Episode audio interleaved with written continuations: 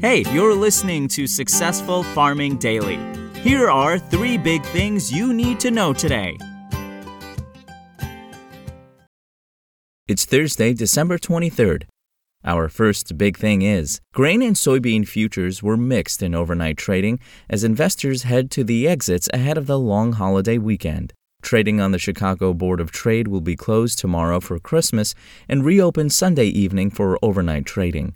Investors are keeping an eye on dry conditions in the U.S. southern plains and weather in South America. Little or no rain has fallen in much of the southern plains in the past 30 days, according to data from the National Weather Service. About 20.1% of Kansas, the biggest producer of wheat in the U.S., was seeing drought conditions, up from 19.4% a week earlier and 6.38% three months earlier, according to the U.S. Drought Monitor. The monitor is scheduled to be updated this morning. In South America, meanwhile, some rain will aid crops in northern Brazil in the next 10 days, though drought stress will still affect 35% of corn and soybeans, Commodity Weather Group said in a report early this morning. The 11 to 15 day outlook in central Brazil is calling for wetter weather, which is weighing on prices overnight. Still, a hotter pattern is developing in parts of Argentina, Paraguay, and southwestern Brazil, with temperatures expected to hit triple digits in the next 6 to 10 days, the forecaster said. Demand has been quiet for the past week as the U.S. Department of Agriculture hasn't reported a sale of 100,000 metric tons or more of corn, wheat, or soybeans since December 17th. Wheat futures for March delivery fell 4.5 cents to $8.09.5 a bushel overnight on the Chicago Board of Trade, while Kansas City futures lost a quarter cent to $8.53.5 a bushel. Corn futures for March delivery were unchanged at $6.02.5 a bushel. Soybean futures for March delivery dropped three and three quarter cents to thirteen dollars thirty one and a quarter cents a bushel. Soy meal was down one dollar thirty cents to three hundred ninety seven dollars a short ton, while soy oil fell twenty six hundredths of a cent to fifty four point five eight cents a pound. Next up, ethanol output in the seven days that ended on December 17th fell to the lowest level in three weeks while stockpiles declined, according to the Energy Information Administration.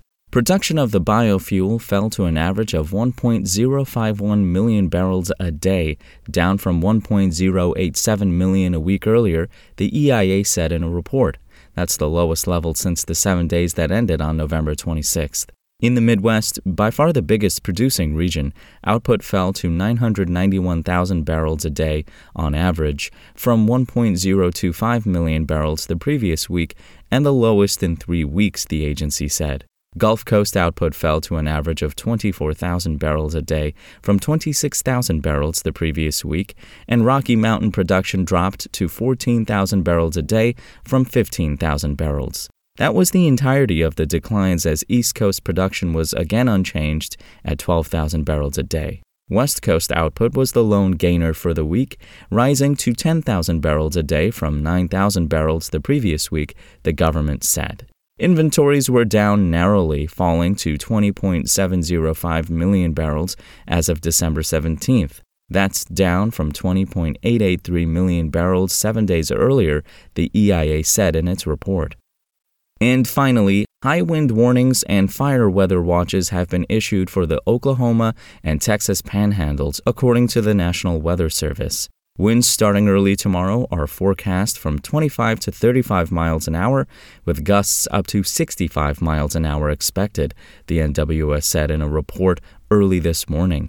Damaging winds will blow down trees and power lines, the NWS said. Widespread power outages are expected. Dust also will be a problem due to the winds as visibility will be reduced, creating dangerous travel conditions, the agency said.